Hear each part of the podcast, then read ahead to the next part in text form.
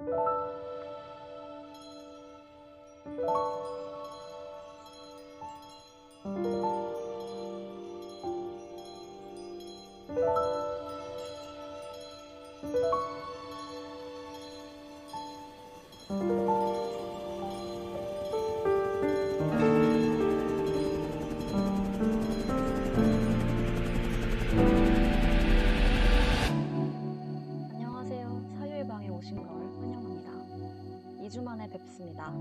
사유의 방 주인 DJ 채채입니다.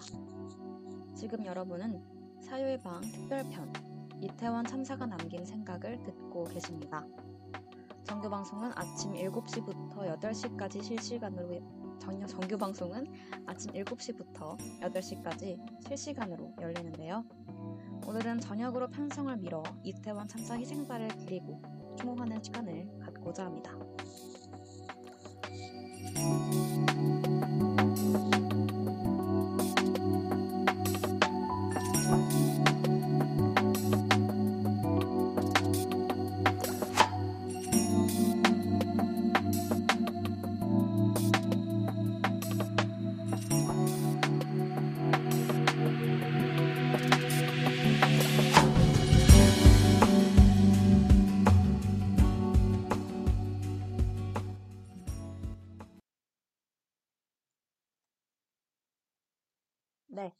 본격적으로 방송 시작하기 전에 방송 청취 방법 먼저 안내해 드릴게요.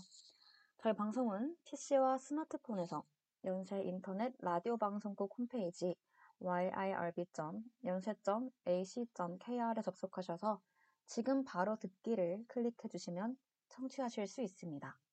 또 사운드 클라우드와 팟빵, 팟캐스트에 YIRB를 검색하시면 저희 방송을 비롯해 다양한 열배 방송을 다시 들으실 수 있으니까요.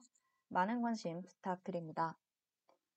저작권 문제로 다시 듣기에서 제공하지 못하는 음악의 경우 사운드 클라우드에 선곡표를 올려놓겠습니다. 더불어 이번 학기 사유의 방은 코로나 바이러스의 위험성을 인지해 비대면 방식으로 방송을 진행하고 있습니다.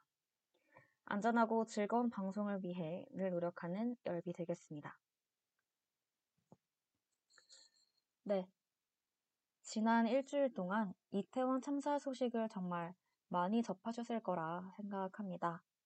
저 역시 직업이 전업 언론고시, 네, 방송사 공채 준비생이라 참사 관련 뉴스를 스스로도 찾아보고 또 오다 가다 지나가면서도 많이 읽고 또 많이 봤습니다. 저뿐만 아니라 많은 이들에게 충격으로 남을 이 사건을 어떻게 기억하고 또 어떻게 기록해야 좋을지 고민이 컸는데요. 또 저만의 방식으로 아픔을 기억하고 싶다는 생각도 컸습니다. 저는 매일 신문과 방송을 찾아보는 사람이니 제가 찾은 양질의 기사, 칼럼, 방송을 공유하고 음, 거기서 얻은 insight를 어, 여러분과 함께 생각을 나누는 방식으로 애도를 표하는 시간을 가져볼까 합니다. 저뿐 아니라 여러분들도 이태원 참사 timeline이나 사건 개괄 등은 익히 다른 뉴스에서도 자주 접하셨을 것 같아요. 그래서 이번 사유의 방에서는 사건을 정리하는 시간은 굳이 가지지 않고 바로 생각하는 시간으로 넘어가 보도록 할게요. 오늘은 세 가지 생각 재료를 준비했습니다. 기사 한 개, 르포 한 개, 영상 한 개 이렇게 총 세 개입니다. 짧지 않은 글들이지만 이번 시간에는 전문을 다 읽어드릴까 합니다. 음, 또 SoundCloud에 올라가는 과정에서 좀 재편집될 수 있지만 생방송에는 전문을 다 읽어드렸다는 점 미리 말씀드립니다. 그리고 요약 정리해서 제 생각을 말씀드리기 전에 청취자분들도 직접 고민하는 시간을 가져보면 좋을 것 같아서 음, 일부러 전문을 다 읽어드리기로 한 거니까요. 굳이 어, 링크 제가 나중에 오늘 방송에서 소개해드린 글들은 링크를 채팅창에 올려놓을 테지만요. 네, 제가 전문을 다 읽어드리니까 링크가 없으셔도 방송을 들으실 수 있다는 점 말씀드립니다. 네, 궁금하신 분들은 채팅창에 실시간 채팅창에 올라오는 링크 클릭해 보시면 좋을 것 같습니다. 그러면 바로 첫 번째 생각지로부터 소개해 드릴게요. 이 글은 이태원 사고 현장 근처에 사는 기자가 구조 작업에 참여한 경험을 쓴 그 기사입니다. 현장에 관한 묘사가 적혀 있어 트리거를 유발할 수 있습니다. 개인적으로는 트리거가 거의 없이 읽을만 하다고 생각합니다만 정신적으로 네, 힘들어지는 청취자분들이 있을 수 있으니 유념하시고 마음이 너무 힘들어지시면 잠시 나갔다 들어오시고 다시 듣기로 들으시는 분들은 건너뛰기를 눌러주시면 감사하겠습니다.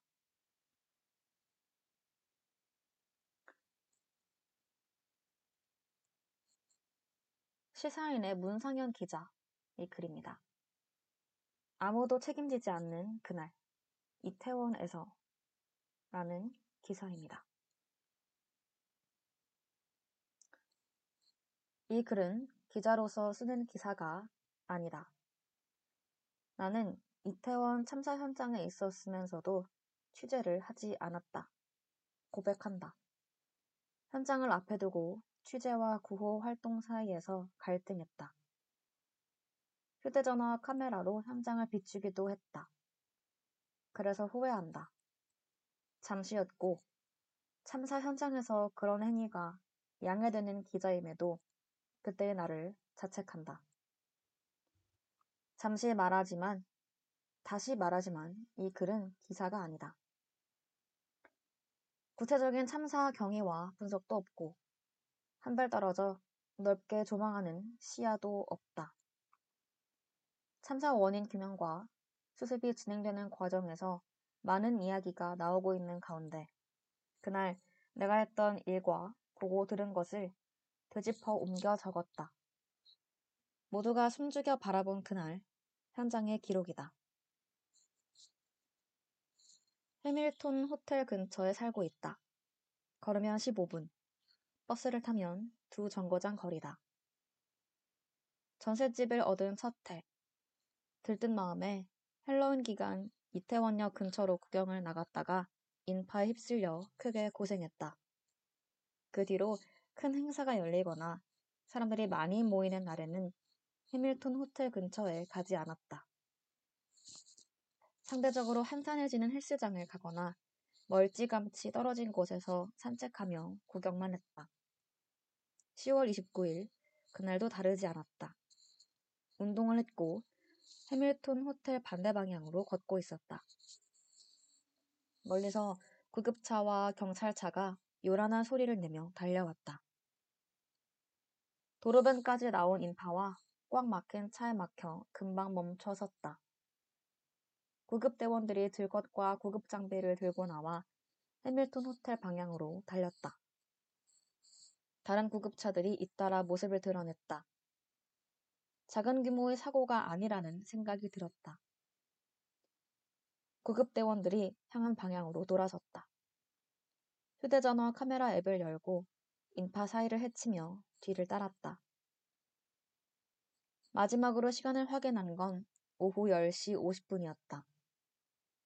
사람들 틈을 비집으며 걷다 서다를 한참 반복했으니 해밀톤 호텔 근처에 도착한 시간은 11시를 훌쩍 넘겼을 것이다.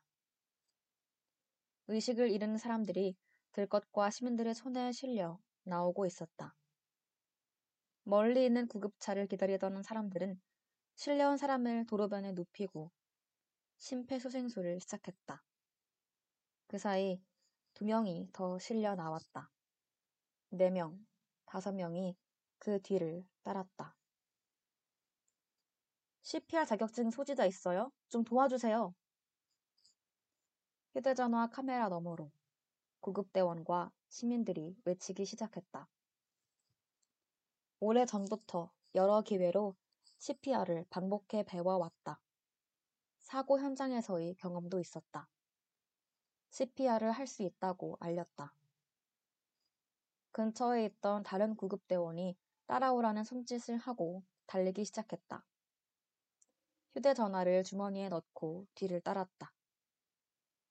주점과 클럽이 모인 골목을 지나 해밀턴 호텔 뒤쪽을 돌자마자 발이 저절로 멈춰졌다. 현장에는 수많은 사람들이 누워 있었다. 구급대원과 경찰, 시민들이 동시에 CPR을 하고 있었다. 왼편에 보이는 좁은 경사로에선 더 많은 사람들이 넘어진 채 얽혀 있었다. 손이 너무나도 부족했다. 더 많은 사람들이 도와야 했다. 그제야 상황이 파악됐다. 도움을 요청하는 분명한 신호. 정신 차리라고 소리, 정신 차리라고 소리치며 누워 있는 여성의 몸을 흔들고 있는 남성이 보였다. 신발은 한쪽만 신고 있었고 바지에 새카만 발자국이 남아 있었던 것을 보면 그 역시 방금 구조된 것으로 보였다. 이분 의식 잃으신 지 얼마나 됐어요? CPR은 하고 있었어요? 질문을 했지만 남성은 제대로 대답을 하지 못했다. 여성이 코에 귀를 대고 호흡과 흉부 움직임을 확인했다. 팔을 걷어 맥박을 체크했다.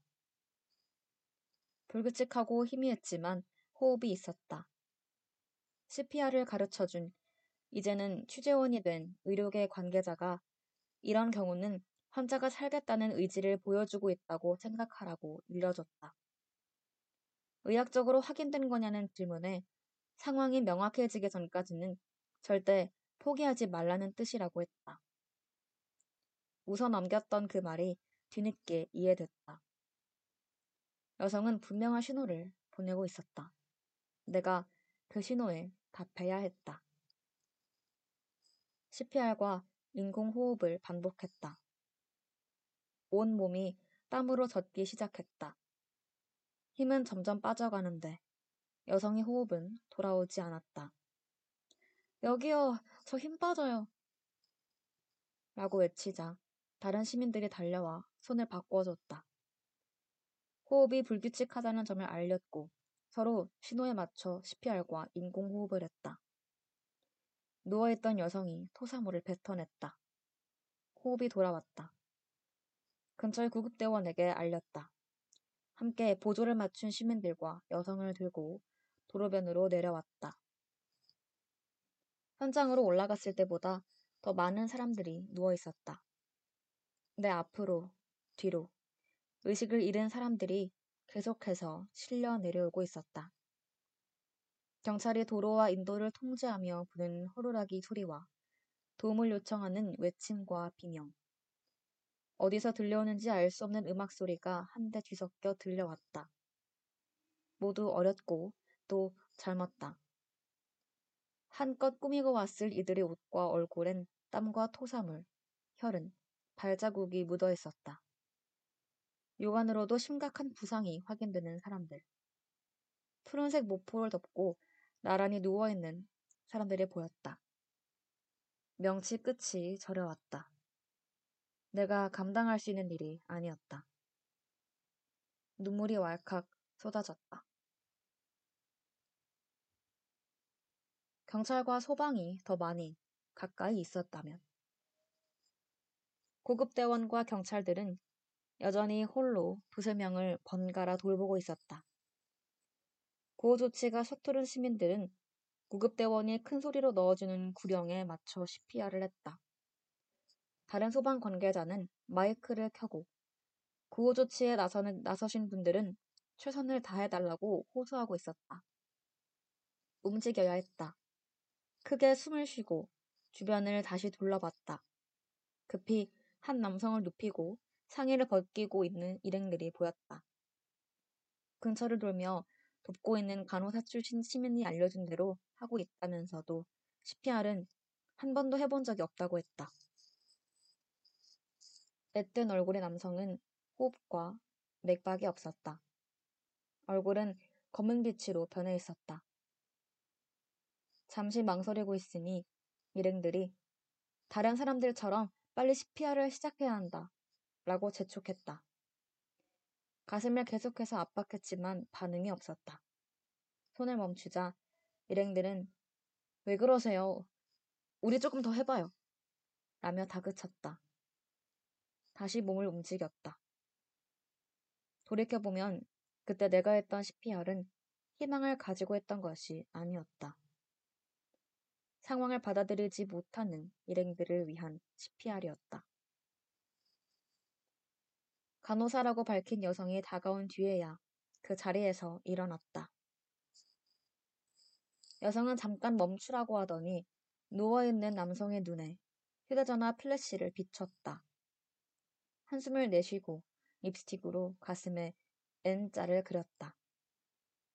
소생 가능성이 없다는 표시다. 일행들에겐 금방 굳을 수 있으니 남성의 손을 모아주라고 일러줬다. 도와야 할 사람이 더 있다며 나를 일으켰다. 뒤에서 비명과 울음소리가 들렸다. 같은 상황이 얼마나 반복됐는지는 모른다. 스피아를 얼마나 했는지, 몇 명을 했는지 세어보진 않았다. 숨 쉬세요, 눈 뜨세요. 를 제외하면 생각할 겨를이 없었다. 경찰관이 고생하셨다고 어깨를 두드렸을 때 그제야 멈췄다. 현장은 소방과 경찰에 의해 통제가 되어 있었고 전문 의료진들이 투입돼 있었다. 그대로 그 자리에 주저앉았다. 함께 보조를 맞췄던 다른 시민이 건네주고 간 물을 마셨다. 고개를 들자 한 여성이 보였다. 더 추워지기 전에 빨리 일어나 라며 누워있는 사람의 얼굴을 쓰다듬고 있는 한 여성이 보였다. 그가 얼굴을 쓰다듬고 있는 사람은 모포를 덮고 있었다. 자리에서 일어나 주변을 둘러봤다. 모두의 얼굴이 그 여성과 겹쳐 보였다.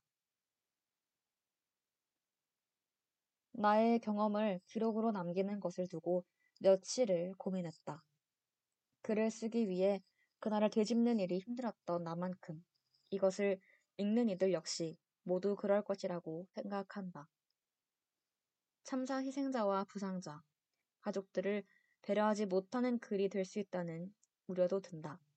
그러나 참사 수습 과정을 보면 그날을 되짚는 일이 필요하다고 판단했다.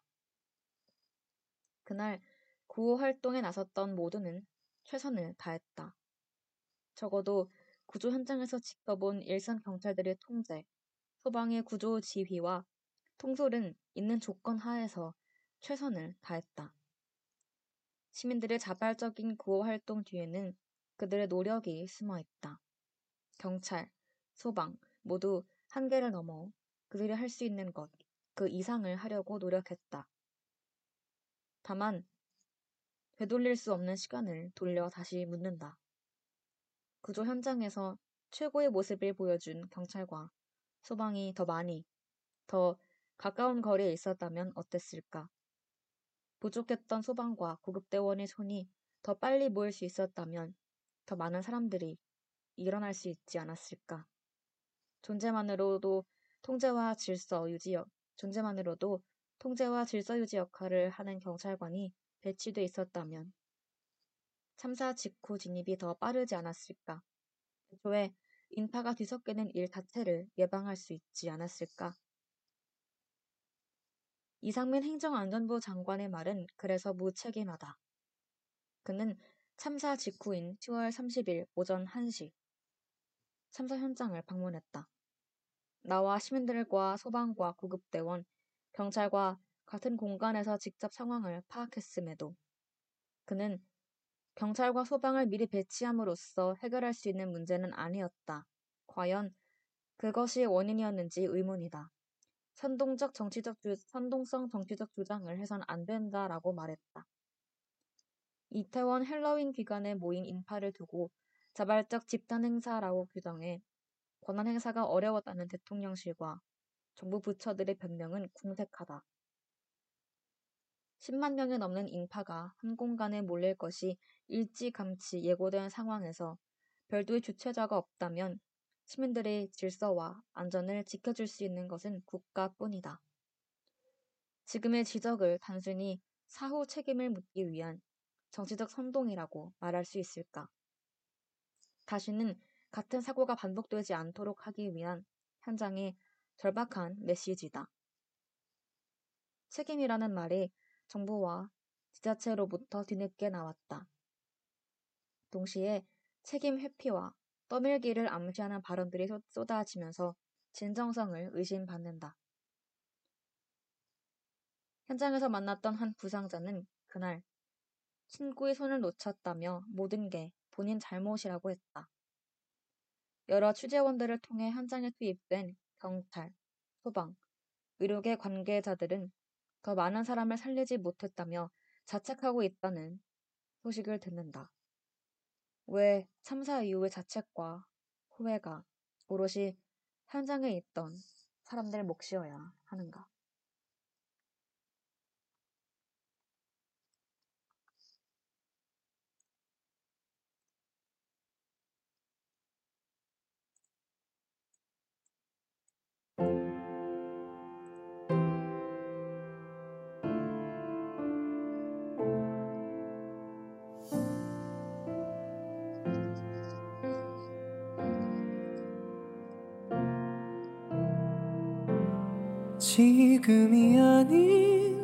언젠가 여기가 아닌 어딘가 나를 받아줄 그곳이 있을까? 가난한 나의 영혼을 숨기려 하지 않아도 나를 안아줄 사람이 있을까 목마른 가슴 위로 태양은 타오르네. 내게도 날개가 있어 날아갈 수 있을까? 별이 내리는 하늘이 너무 아름다워. 바보처럼 나는 그저 눈물을 흘리며 서 있네 언제 멎으려나? 바람 부는 세상에 나 홀로 서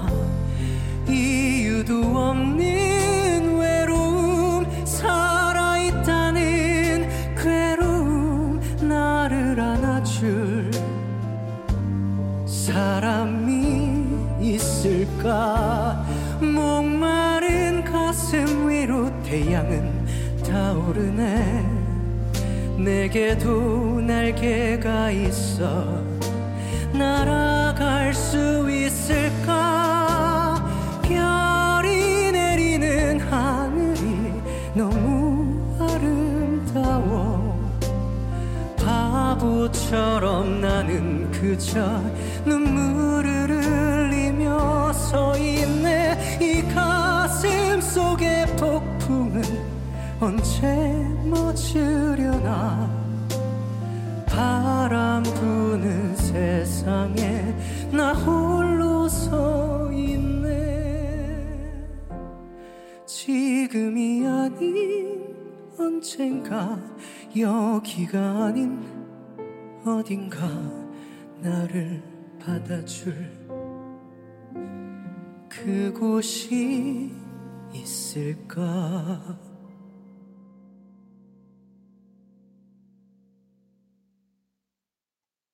네, 양효섭의 샤이닝 듣고 돌아왔습니다. 첫 번째 생각 치료 소개해 드렸습니다. 아무도 책임지지 않는 그날 이태원에서 시사인 뉴스였습니다. 이태원 참사 직후 수많은 언론인들은 저마다 노트북을, 카메라를 들고 누군가는 마이크를 들고 현장으로 뛰어갔을 테지요. 현장 기자들도 이번 사태로 좀 적잖은 트라우마를 받고 있다고 들었습니다. 음, 참혹한 현장에서도 언론인들은 울고 있는 이들에게 좀 부담되는 질문을 하고 또 기록하고 있는 그대로 담을 것을 요구받죠. 그럼에도 이 기사에선 담담하게 기자로서 쓰는 기사가 아니라고 밝히고 있습니다.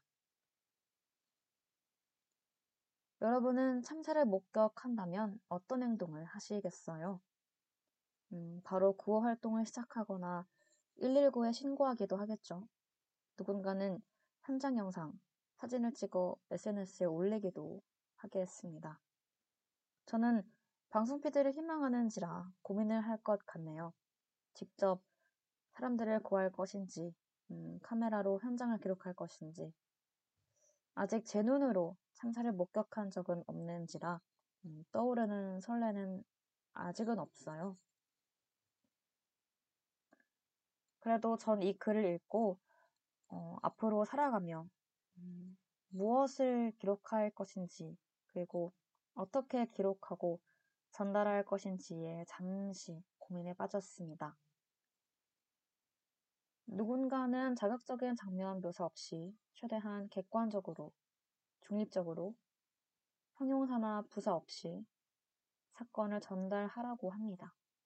그러나 음, 이태원 참사를 다룬 어, 뉴욕타임즈나 워싱턴 포스트 같은 외신에서는 살갗이 찢어진 부위 묘사만으로도 몇 문단을 채울 정도로 현장성을 살리곤 하더라고요.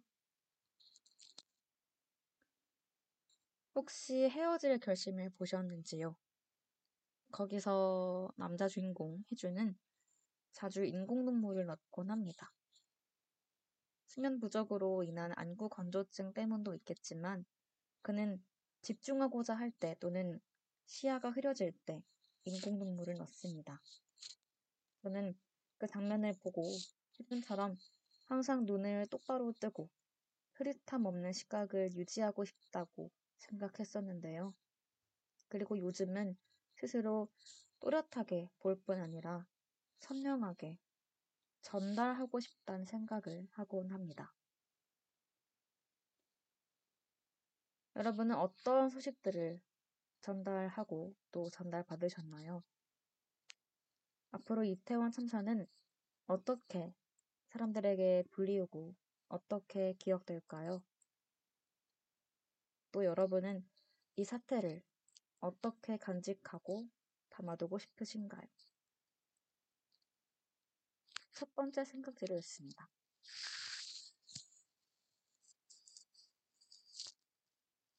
두 번째 생각 재료 소개할게요.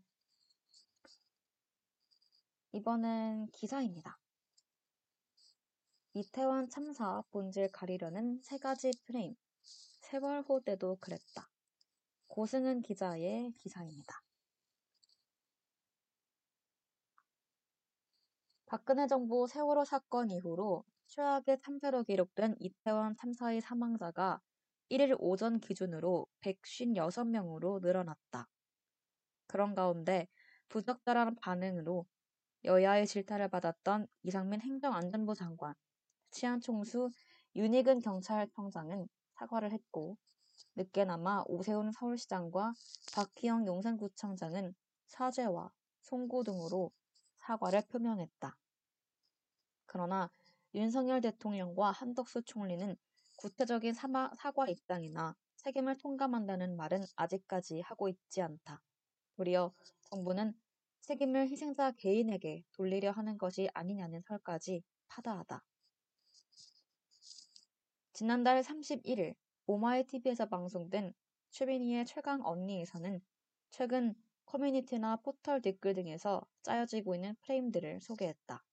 즉, 정부의 책임론, 정부의 책임론을 가리기 위해 지목된 세 가지 프레임은 첫 번째, CCTV 및 증언을 통해 희생양 만들기. 두 번째, 애도만 하고 정치적으로 이용하지 말자는 것. 세 번째, 지원금을 통한 유족과 국민 갈라치기다. 이는 지난 2014년 세월호 사건 당시에도 진상규명과 책임자 처벌 등을 가리기 위해 쓰였던, 쓰였던 프레임으로도 꼽힌다. 첫 번째 프레임은 사고 현, 당시 현장에 있던 몇 사람이 내려가, 내려가 라고 외치고 밀면서 참사가 터졌다는 식으로 규정하고 이들을 용의자로 특정하려 한다는 설이다. 서울경찰청, 서울경찰청은 475명 규모의 특별수사본부를 중심으로 참사 현장 인근 CCTV에 찍힌 영상물을 확보해 분석에 들어갔다. 또 경찰은 참사 현장의 목격자와 부상자, 인근의 상인 등 44명에 대한 조사도 진행했으며 SNS에 올라온 영상도 살펴보고 있다. 한 온라인 커뮤니티에선 토끼 머리띠를 한 남성이 이태원 참사의 주범이라는 소문까지도 나오기까지 했다. 당사자는 이에 SNS에서 토끼 머리띠를 한 건 맞지만 사고 당시 이태원을 벗어나 합정으로 갔다라며 자신의 지하철 탑승 내역을 공개하기도 했다. 이를 두고 김진애 전 열린민주당 의원은 거기 온 사람들은 사실 헬로윈 즐기려고 얼마나 왔겠는가. 그런 게 다 군중의 분위기, 약간의 술 기운 이런 것도 있을 수 있고 현장에서 서로 말이 오가고 이런 것을 다 점검, 다 검증해서 어떡하겠다는 건가 라고 직격했다. 김진애 전 의원은 우리가 세월호 때 유병헌을 당해봤지 않냐 라며 이건 트라우마 센터에도 그렇고 많은 분들이 누구도 잘못 없, 누구도 잘못한 사람이 없다고 하는 건 이태원에 나가신 분, 이태원에 나가신 시민들을 얘기하는 것이다. 시민들은 아무것도 잘못 없다라고 강조했다. 그는 거기서 약간의 흥분이나 자기가 좀 피하기 위해서 조금 밀치고 이건 다 생존 본능 때문에 일어난 것이라며 지금 잘못한 것은 당국이라고 짚었다. 진행자인 최민희 전 의원은 문제가 된 게 지하철에서 내려서 진입하려는 사람과 이제 돌아보고 집에 가려는 사람이 엉킨 것이라며 이건 일방 통행만 지정해도 해결할 수 있었다. 그래서 여러분들이 누군가 이런 말 하면 일방 통행만 했어도 이런 일이 안 일어날 수 있었다. 이렇게 얘기하면 될 것. 이라고 강조했다. 즉, 세월호 사건 당시에 유가족들이나 많은 시민들의 질문은 학생들을 충분히 구할 수 있었는데 왜 구하지 않았느냐라는 것이었다. 그러나 당시 박근혜 정부와 다수 언론에서는 정보 책임 소재를 물타기 하기 위해 세월호 실소유주로 지목된 구원파 교주 유병헌과 그 일가로 시선을 돌렸다. 특히 당시 TV조선과 채널A 같은 종편에서는 세월호 사건의 진상이 아닌 유병헌 일가에 대한 온갖 막장성 내용들을 면을 쏟아낸 바 있다. 두 번째 프레임은 이태원 사고 희생자들을 추모만 하고 정치적으로 이용하지 말자는 것이다. 이 같은 프레임의 속내는 참사에 대한 진상규명과 책임자 처벌을 회피하고 재발 방지책도 내놓지 않겠다는 꼼수로 지목된다. 실제 세월호 사건 당시에도 국민의힘 전신 새누리당은 정치적 악용은 안 된다라며 박근혜 정부 비판을 차단하려고 한 바 있다. 이에 김진애 전 의원은 저건 속이 빤히 보이는 거다. 왜냐하면 우리가 세월호 트라우마라는 걸 너무 오래 겪었기 때문에 당국이 어떤 식으로 하는지는 너무 많이 봐와서라며 애도의 가장 중요한 건 진상, 진실 규명이다. 진실 규명을 확실하게 하고 나야 진실 규명을 확실하게 하고 나야 여러 가지 용서하고 회원에서 벗어나려는 생각이 들잖나 라고 직격했다. 김진애 전 의원은 이처럼 애도만 하고 정치적으로 이용하지 말자라는 그런 말에 대해 가장 정치적인 말이라고 해석했다. 그는 모든 사회적 참사, 재난의 기본은 정치가 잘못됐기 때문에 생기는 일이라고 강조했다. 그러자 추민희 전 의원은 그래서 이재명 대표가 정치가 잘못돼서 이런 일 벌어졌다. 그래서 사죄하게 된 것이라며 지금 애도가 기본인 건 맞지만 진상 규명을 위한 기초적 작업은 정부도 여야도 다 하고 있어야 한다고 촉구했다. 세 번째 프레임은 이른바 보상금 등 돈을 통해서 유가족과 시민들을 갈라치기 하려는 것이 아니냐는 설이다. 윤석열 정부는 용산구를 특별재난지역으로 특별재난지역으로 신속하게 선포했다. 그러나 희생자들의 경우 용산구 거주가 아닌 다른 지역 거주자가 대부분이며 외국인들도 다수 포함돼 있다.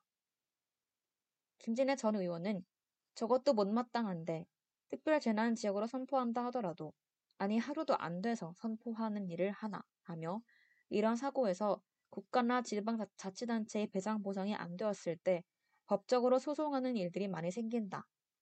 이번에도 그럴 가능성이 있는데 그런 것들을 미리 입마감하려 하는 게 아닐까라는 생각이 든다. 라고 했다. 김진애 전 의원은 특별재난지역에 대해 거기에 터전 갖고 사는 사람들의 집이나 일터라는 걸 재생하기 위해 하는 건데 여기서 잃어버린 목숨을 이런 걸로 재생할 수 있나? 라고 반문했다.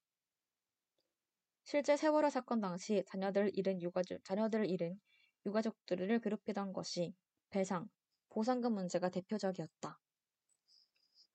정부의 배상, 보상금에 국민성금인 위로지원금, 보험사가 결정하는 보험금이 유가족들에게 지급되는데 당시 박근혜 정부는 마치 이를 모두 세금으로 지급하는 것처럼 악의적인 언론 플레이를 한 바 있다.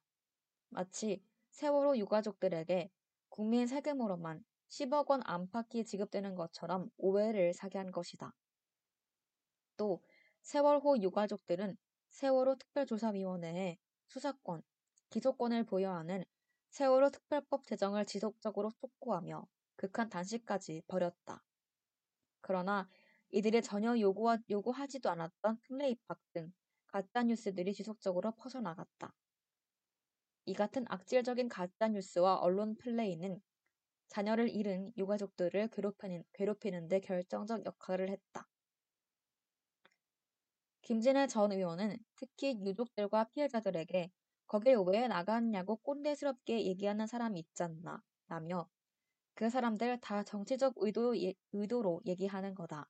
그건 당국이 아닌 너네가 잘못한 거다. 이거 얘기하는 거다. 이전에 세월호 때도 너네들 제주도에 무슨 수학여행 가느냐 이런 식으로 비판했잖나 라고 되짚었다. 김진애 전 의원은 윤석열 정부가 문제 있을 때마다 우리는 사과하고 넘어갈 거라 생각했는데 안 하고 일을 키우잖나 라며 아마 다음 주 애도기간 끝나고 나면 이상민 행자부 장관 잘릴 거라 생각했는데 안 그럴 것 같다. 완전히 이걸 다 또 다른 프레임으로 가지 않을까. 정말 이상한 정부라고 질타했다. 김진애 전 의원은 이상민 행정안전부 장관에 대해 사실 이거 자체 때문에 자기가 책임지고 물러나는 것이 맞다라며 태도가 정말 안 됐다라고 질타했다. 그는 또 오세훈 시장과 박희영 구청장에 대해 사실 매뉴얼이나 헌법 정신도 그렇고 무슨 일이 있더라도 주최자가 없을 때는 지방자치단체가 나서서 그 역할을 해줘야 하는 게 맞다며 그런데 그걸 안 했으니 그거에 대해 법적 책임을 물을 수 있겠다고 직격했다. 두 번째 생각 재료였습니다.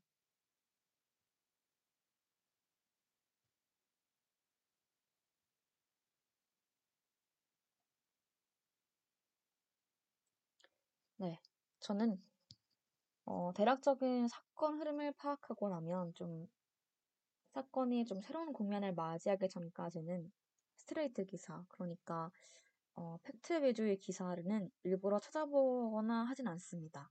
대신 기자나 지식인들이 쓴 칼럼, 음 심층 보도를 찾아 나서는 편인데요. 거기서 이 사건을 어떻게 바라보면 좋을지 어 글쓴이의 고견을 참고하고 제 생각을 좀 정리해봤어요. 노래 한 곡 듣고 다시 이어가 보도록 하겠습니다. 온앤오프의 메시지 듣고 올게요.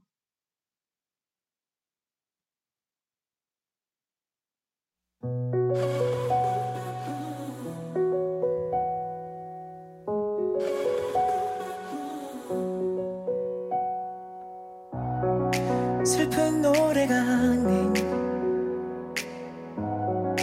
약속의 메시지를 될 거란 나의 주문이 현실이 됐듯이 왜 네가 좋은 걸까? 더 이상 그런 생각은 안해.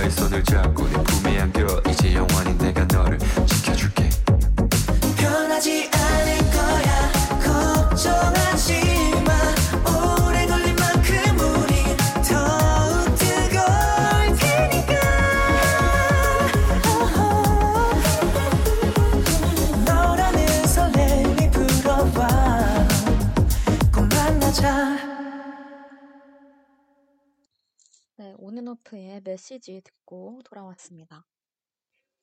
어, 여러분은 방금 읽어드린 기사를 듣고 어, 어떤 생각을 하셨는지요? 저는 이 기사를 읽기 전에 이태원 참사 희생자들에게 어, 세금 납부를 유예해주고 통신요금을 감면해준다는 기사를 먼저 접했어요. 헤드라인을 좀 중립적인 사실로만 뽑았고 어떤 해설이나 해석 없이 좀 객관적으로 사실만 짧게 전달한 기사여서 그랬는지는 모르겠지만요. 댓글이 좀 난장판이더라고요. 음, 뭐 굳이 무슨 내용인지 소개는 하지 않을게요. 어쨌든 제가 아까 읽어드린 기사에서도 아셨겠지만 이러한 보상 방법은 이태원 유가족들에게만 돌아가는 혜택 같은 건 아니죠. 원래는 특별 재난 지역으로 선포되면 함께 나오는 조치들입니다.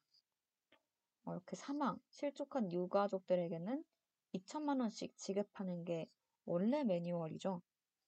하지만 이러한 맥락까지 보도하는 기사는 몇 개 없죠. 만약에 저도 방금 소개드린 기사를 읽지 않았다면 저 역시 좀 너무 과한 처사가 아닐까 하고 생각하지 않았을까요? 기사에서도 세월호 이야기가 나왔지만 저도 세월호가 스쳐 지나가더라고요. 어, 많은 시민들이 저마다 유가족들을 안타까워 하다가도 보상이나 배상금 문제, 그러니까 돈이 들어오면은 어, 참 시끄러워지더라고요. 특례 입학까지는 과한 거 아니냐. 그 정도면 할 만큼 했다. 뭐 등의 여론도 많았습니다. 좀 자신이 낸 세금으로 과도한 행정 처리를 한다 생각했었을까요? 어쨌든 그 과정에서 사건의 책임 주체를 가리는 일은 흐지부지 됐습니다. 저는 이렇게 좀 특정한 사건이 생기면 잘 보이지 않는 진실, 중요하지만 사람들은 신경 쓰지 않는 또는 관심을 잘 가지지 못하는 사실은 무엇인지 어, 궁금해지더라고요. 그리고 그 진실을 가리는 사람은 누구인지도 궁금하고요. 이렇게 규모가 큰 국가적 재난, 참사라면 더더욱 그렇습니다. 지금 뜨는 이야기, 지금의 여론 덕분에 이득을 보는 쪽은 어디일까요? 여느 사고가 그렇듯 이번 참사에서도 놓치기 쉬운 진실은 책임 주체라고 생각합니다. 매년 할로윈 축제에는 사람들이 많이 모이려고 음, 크고 작은 사고가 여럿 있었죠. 그렇기에 자, 그렇기 때문에 좀 자칫하면 참사, 인재라는 프레임보다는 사고였다는 프레임에 빠지기 쉬운데요.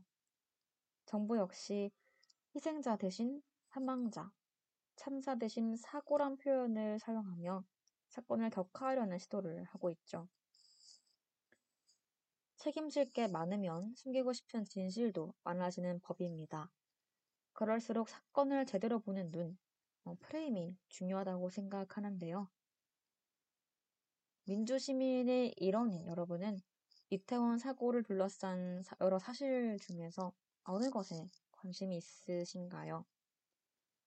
사고가 난 경위와 계기, 참사 이후의 이태원의 사정, 음, 그 무엇이든 하나만 기억해 주셨으면 좋겠습니다. 이태원 참사는 명백한 인재라는 사실을 어, 기억해 주셨으면 해요. 그리고 충분한 인력 확보만으로도 막을 수 있었다는 사실을 그리고 또 감시 감시해 주셨으면 좋겠어요. 어떤 언론이 무슨 프레임으로 정부는 어떻게 사건을 교정하려 하는지 여러분께서 잘 지켜봐 주셨으면 좋겠습니다. 두 번째 생각 재료였습니다. 마지막으로 어, 일상을 살아가고 있는 여러분을 위한 영상 하나를 소개할까 합니다. 올해 1월 12일에 방송됐던 유퀴즈 온 더 블럭 엔딩 영상인데요. 틀어드릴게요.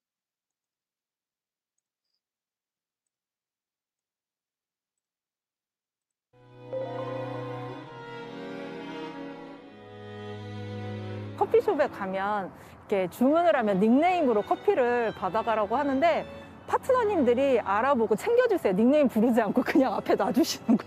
저 사람한테 내가 그렇게 나쁜 인상은 아니었구나. 제가 뭐 불쾌하거나 그랬으면 그런 뭐 배려는 없을 것 같아요. 그런데 항상 가면 알아봐주고 인사해주고 그런 면에서는 좋은 것 같아요. 제가 잘 살았구나 느끼는 게 좋은 것 같아요. 버스 운전기사 아저씨께서 인사를 해주실 때 좀 기분이 너무 좋더라고요. 그날 하루는 뭔가 잘 될 것 같고 잘 풀릴 것 같고 그런 부분이 있는 것 같아요. 이제 엘리베이터를 탈 때 제가 이제 인사를 했을 때 정말 반갑게 받아주시는 분도 있거든요.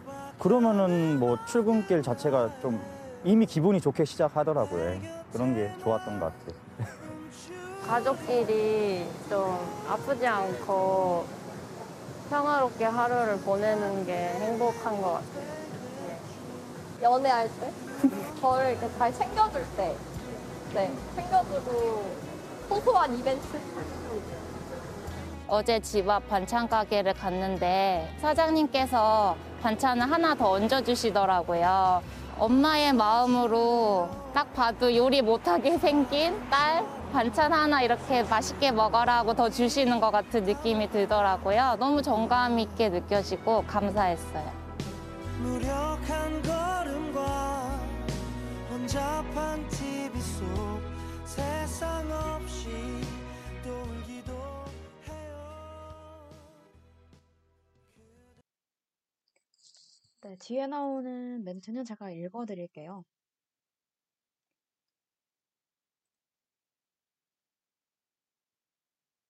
단골 가게에서 받는 소소한 배려.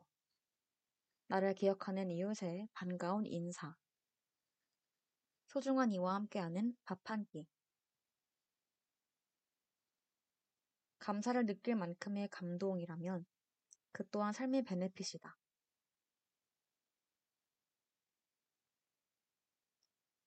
무탈한 하루를 보냈다면 아무 일 없이 무료했던 게 아니고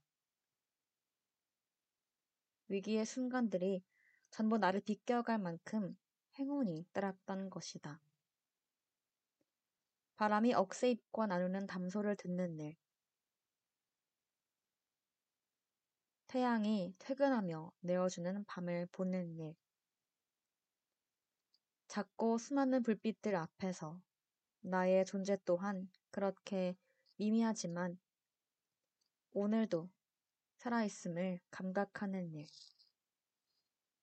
이 모든 게 더없이 풍요로운 일상의 베네핏이 아닐까.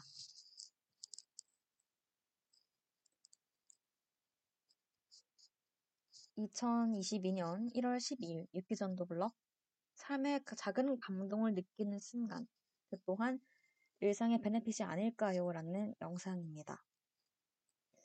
이제 몇 시간만 지나면은 아마 다시 월요일이 시작되고 또 각자의 위치에서 무엇인가를 해가는 일상으로 돌아가겠죠. 그러다가 가끔 이런 참사를 마주하게 되면 음, 이게 다 무슨 소용인가 하는 무력감과 허탈감을 느낄 때도 있으리라 생각합니다. 내 또래 친구들, 누군가의 소중한 사람들이 이렇게 한순간에 떠나는 걸 목도하고 있으면 많은 감정이 교차하겠죠. 음, 지금은 이렇게 모두가 슬퍼하고 있지만 언젠가는 무뎌지는 날들도 오리라 생각합니다. 그럼에도 저는 어, 앞으로도 슬퍼하고 싶은데요. 여러분들과 다 같이 어, 이왕이면 슬퍼하고 싶습니다. 음, 그렇다고 다 같이 바보가 되자는 말은 아니에요, 당연히. 수백 명이 어, 함께 외로운 도시의 삶이 나지만 그래도 우리 주변에는 언제나 이렇게 곁을 내어줄 함께 아픔을 공유할 이웃들과 동료와 시민이 있으니까요. 음, 앞으로도 오래오래 그리고 뽁뽁히 기억을, 생각을 공유하고 싶습니다. 오늘 이렇게 세 가지 생각 재료 공유하면서 사회의 방 문 닫을 건데요. 음, 그 어떤 끝인사보다 정말 제 진심을 담아 말씀드립니다. 일주일 동안 정말 고생하셨어요, 여러분. 내일도 내일의 해가 뜨고 일주일 전에 일상을 살아가고 있던 희생자들처럼 살게 된 누군가는 또 일상을 살아가겠죠. 저희도 마찬가지로. 우리 모두 각자의 위치에서 기억하며 또 아파하며 잘 살아가 보도록 합시다. 그리고 이태원 참사로 희생된 모든 분들, 그리고 참사 피해자분들, 유가족분들의 행복을 바랍니다. 끝곡으로 종현의 우린 봄이 오기 전에 들으면서 저는 이만 물러가 보도록 하겠습니다. 다음 주도 사회방 문 활짝 열어놓고 기다리고 있을게요. 올라와 주시면 감사하겠습니다. 그럼 저는 지금까지 DJ 채채였습니다. 안녕.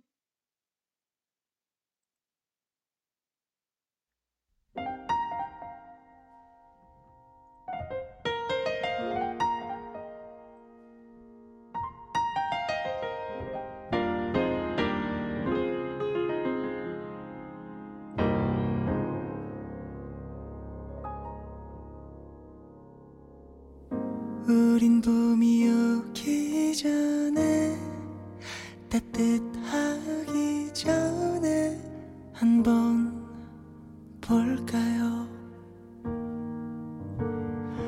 우리 날이 밝기 전에 모두 잠들었을 때